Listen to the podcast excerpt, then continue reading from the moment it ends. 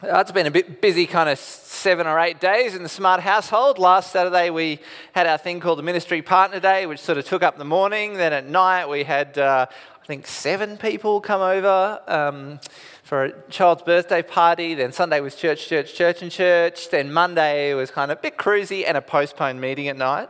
Uh, Tuesday, I was off for three days to go to a regional churches meeting called kind of Presbytery, where we thought about the next few years.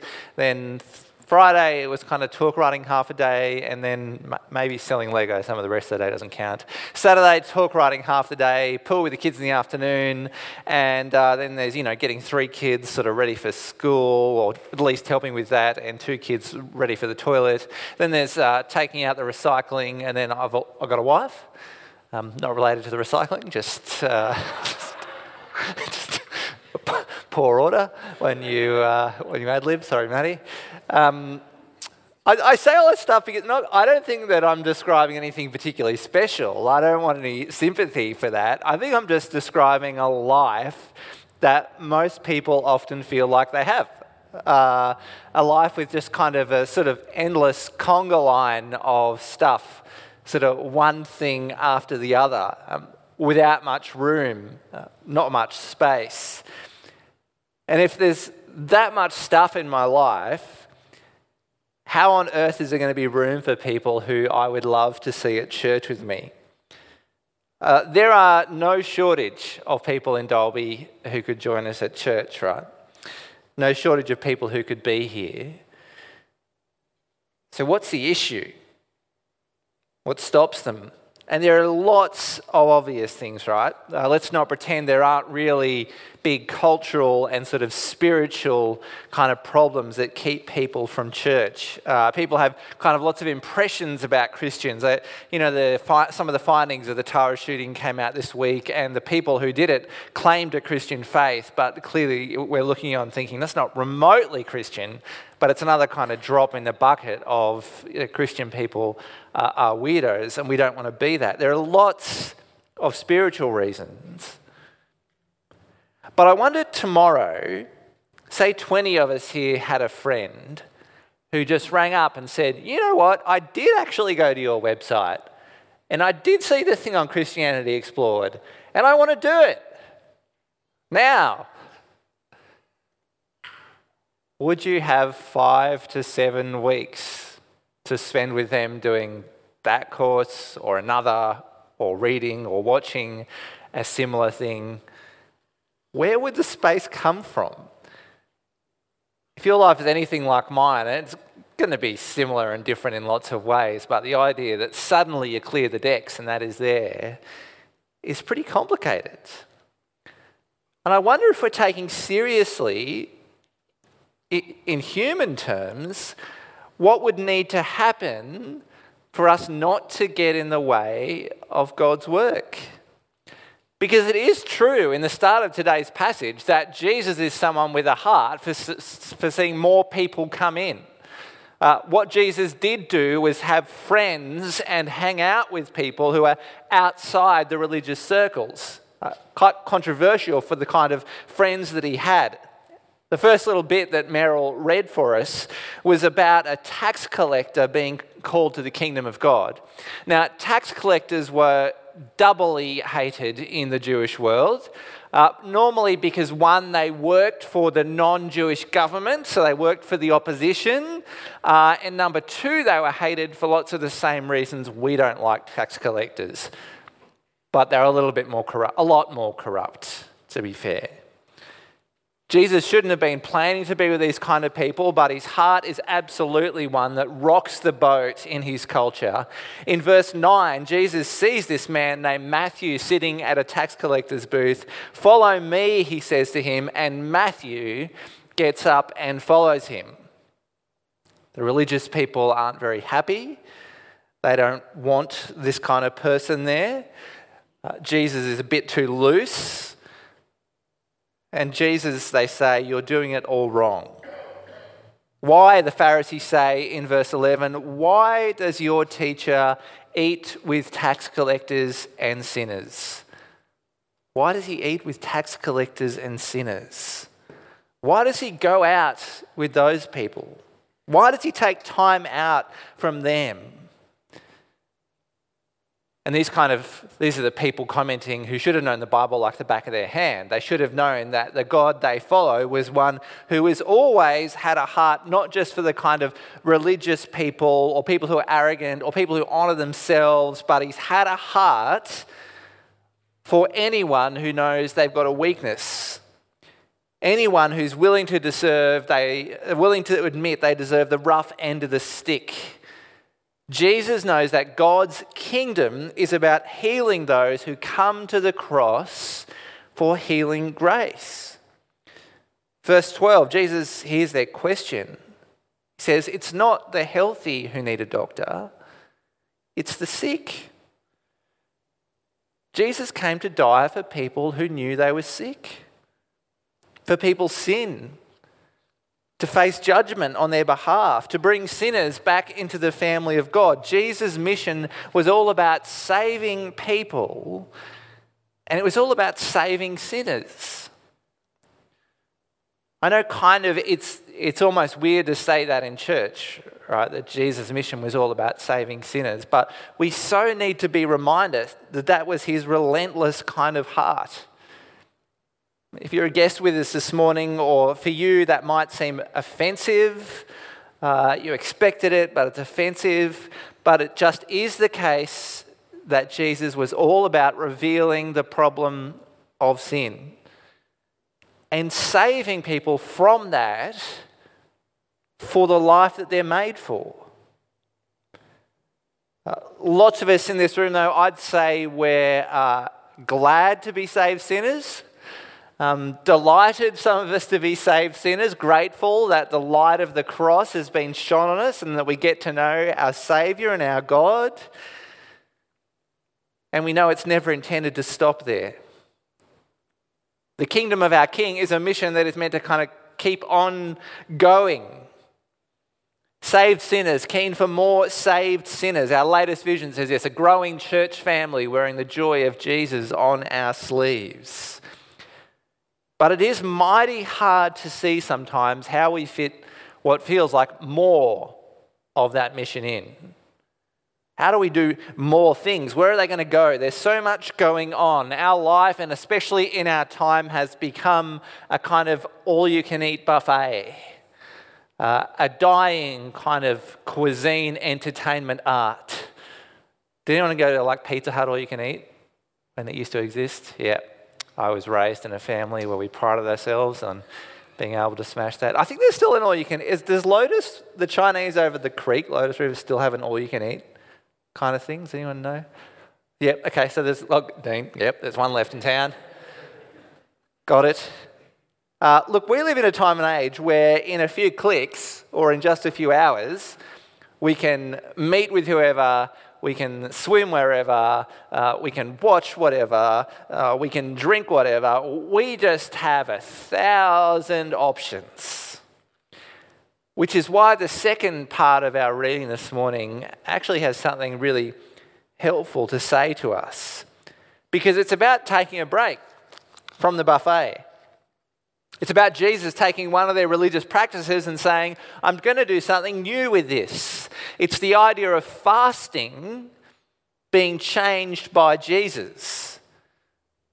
Jesus is about to get going on their kind of meaningless religious acts. He's talked about some in the kind of Sermon on the Mount, things where they just went through the motions, but what was happening in their heart was sort of just kind of closed off to all of it. Uh, some people come to him about one of these religious practices, this time followers of John the Baptist. Verse 14 of our reading John's disciples come and ask Jesus, How is it that we and the Pharisees fast often? But your disciples do not fast. How come we and other Jewish people still fast?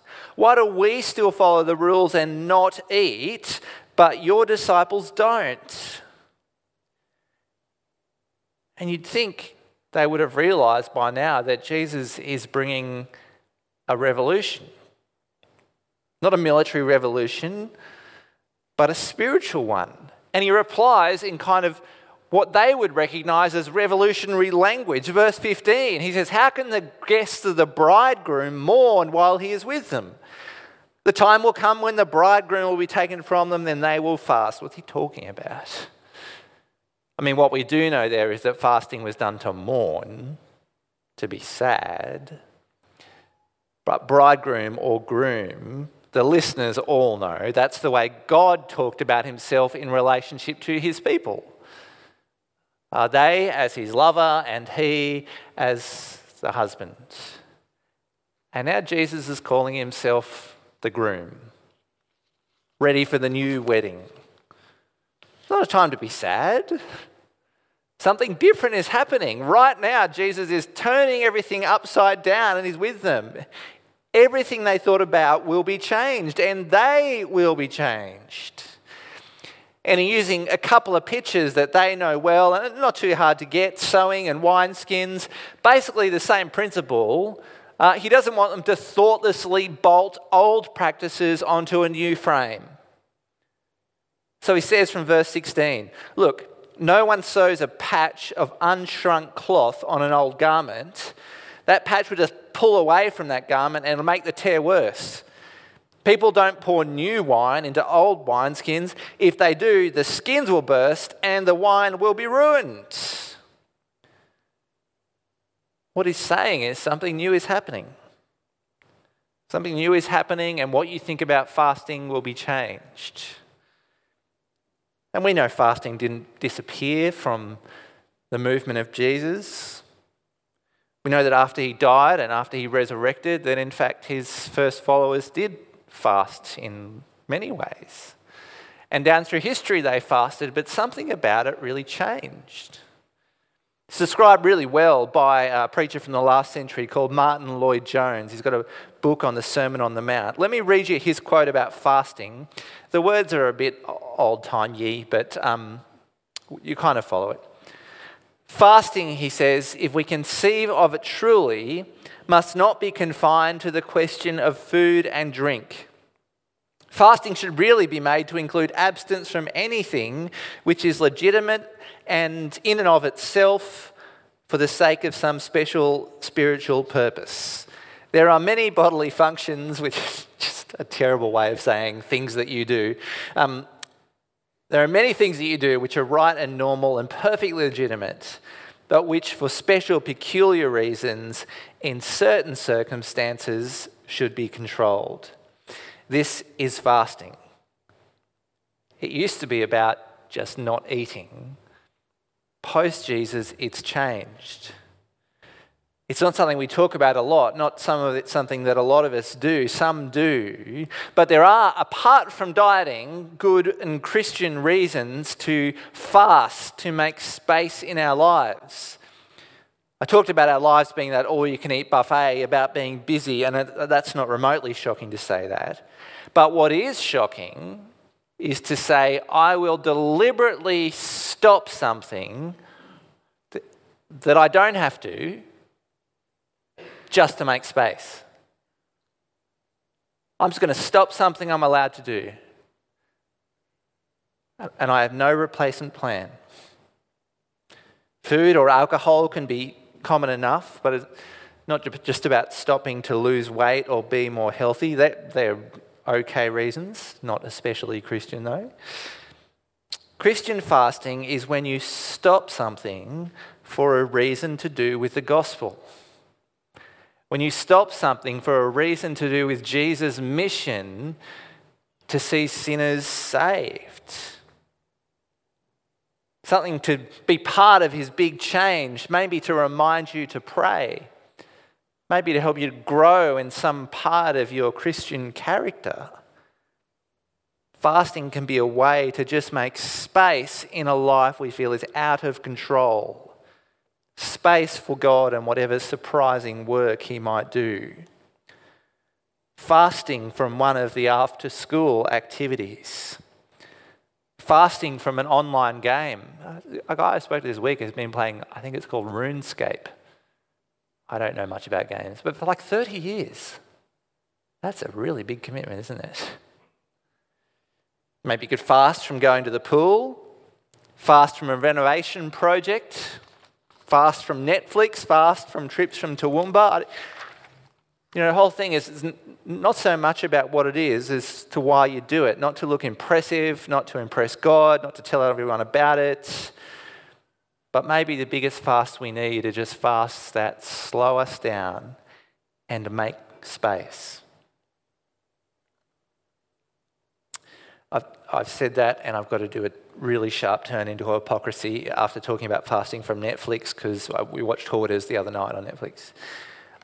Uh, and you know, I've talked about hoarders before, love it. Uh, just a show about people who collect junk. And we watched an episode on Friday nights. A lady's got normal thing, junk stacked to the ceiling, and they come in and try and help her. And you know, this lady was just, she was taking her stuff from the pile, and then she was just putting it into a pile of boxes. And eventually, the kind of psychotherapist or psychologist intervened and said, Listen, if you do not clean this up, there will be no space for grandkids in your life. It is either space for your stuff or space for your grandkids. Which space will it be?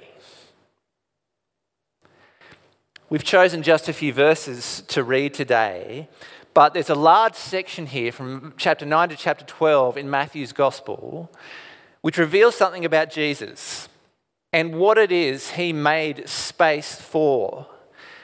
As you zoom out in chapter 9 to 12, you find out that every movement, every conversation, every kind of dinner, every moment is dedicated to his mission. No clutter, a non stop focus for him and his disciples. And before I finish, I, just want to run through a bunch of verses from chapter 9 to chapter 12. I'll put them up on the screen. But I want you to see Jesus' continued mind for sinners saved and sinners changed. So many people, he wanted to be part of his kingdom. Chapter 9, verse 36. Jesus saw the crowds and had compassion on them. They were harassed and helpless, like sheep without a shepherd. He says to his disciples, The harvest is plentiful, the workers are few. Ask the Lord of the harvest, therefore, to send out workers into the harvest field. So many people to come in. We need more people for more people to come in. The start of chapter 10, he sends out his disciples, in particular, on a mission to lots of towns. And he says, As you go, ask God to bring change in spades. Verse 7 As you go, proclaim this message the kingdom of heaven is near. Heal the sick, raise the dead, cleanse those who have leprosy, drive out demons. I want the kingdom to spread.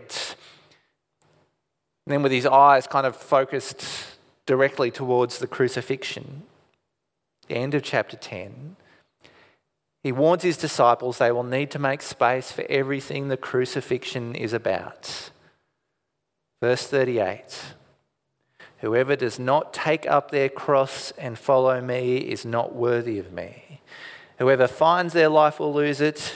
Whoever loses their life for my sake will find it. Calling people to make room for him and his work. Work that might be costly, but lives that might be so very good. In chapter 11, he wants them to know it actually will be a delight to be part of that work. Chapter 11, verse 28, he still wants people to come. Come to me, you who are weary and burdened. I'll give you rest.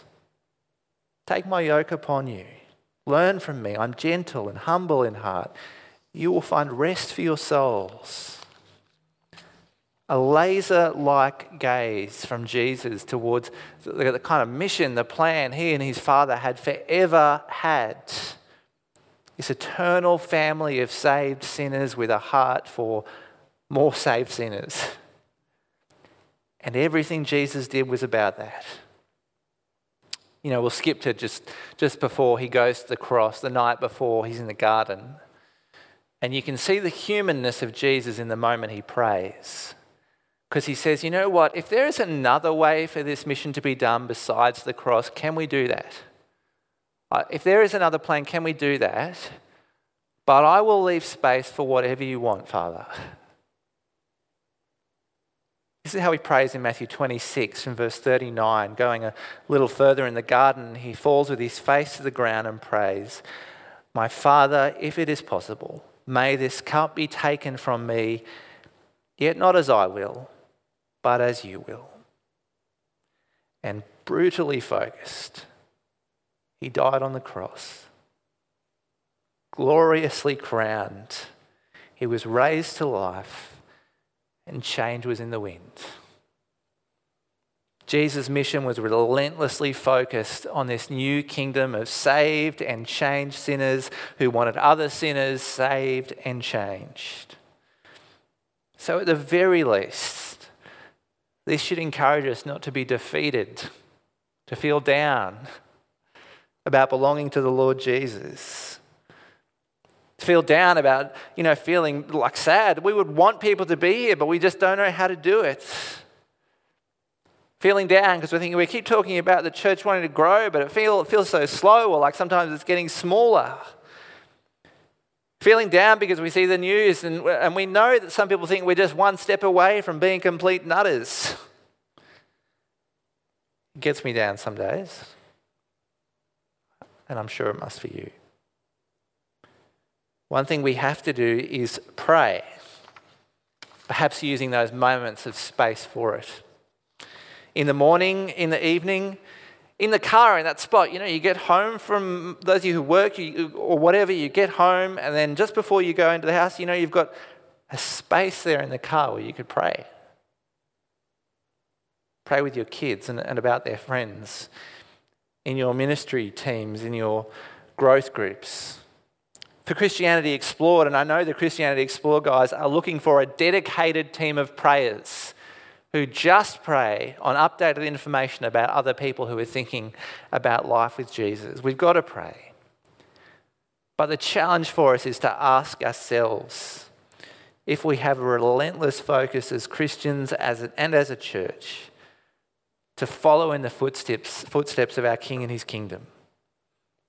If we really want to be part of God saving and changing sinners like he has for many of us, if we want to do that, maybe we need to get a scope, our scope in order. Sharpen the pencil a little on what we're doing. Think about what, ha- what would happen if those 20 friends of ours that rang up and said, I want to come, and then in God's goodness, He converts them, and then suddenly they're here. What will we do? We need a few more stickers at the very least.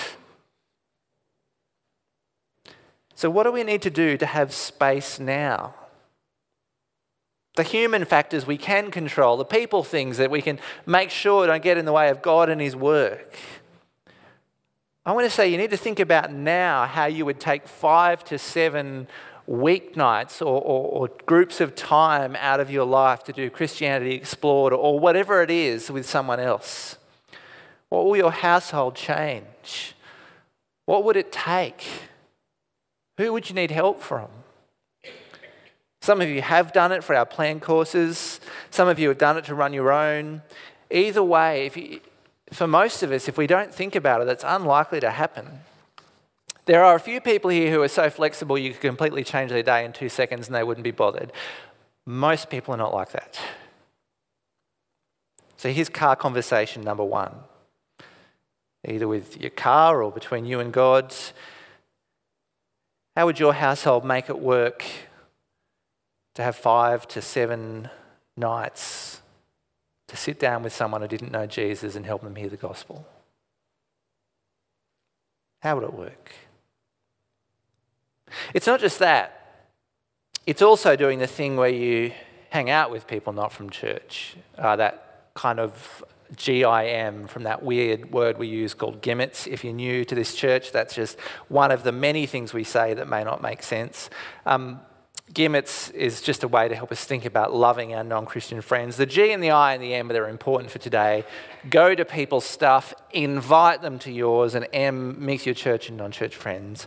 It's just doing hospitality, it's having fun with people, it's planning to do stuff that's just play. You know, how are you going to do that? Some of you are excellent at it having people randomly around, last minute lunches, the whole afternoon taken up, and that is great. But lots of people aren't. I know it took Maddie and I at least four weeks to just get one parent from school around with their kids for a play date. Four weeks of trying to figure that out. So here's car conversation number two. How do we do the hospitality, the something fun with someone the next little while? Who's going to, going to organise it? What kind of times will work? Two car conversations with God and whoever is in the car about making space, planning to play. Two simple conversations to continue to challenge ourselves to be on about what Jesus was on about in his heart to follow in the footsteps of our King and his kingdom, whose mission was relentlessly focused on saved and changed sinners who love to see other sinners saved and changed. Let me pray for us. Lord Jesus, uh, we live in a very busy time uh, because there are just so many things to fill our lives with. And lots of them are, okay. But we want to confess that many of us are not good at making space, at slowing down. We want to pray that you would forgive us for this. And Lord, we want to pray for your wisdom to help us know what kind of fasting would be good for us in your kingdom. And Lord, we want to thank you for those of us that you have saved and changed. We want to thank you so much, Lord Jesus, for what you did on the cross. We want other people to know you as their Lord and as their Savior and as their friend. And we pray in your goodness you would make that the case. And we pray it for your glory. Amen.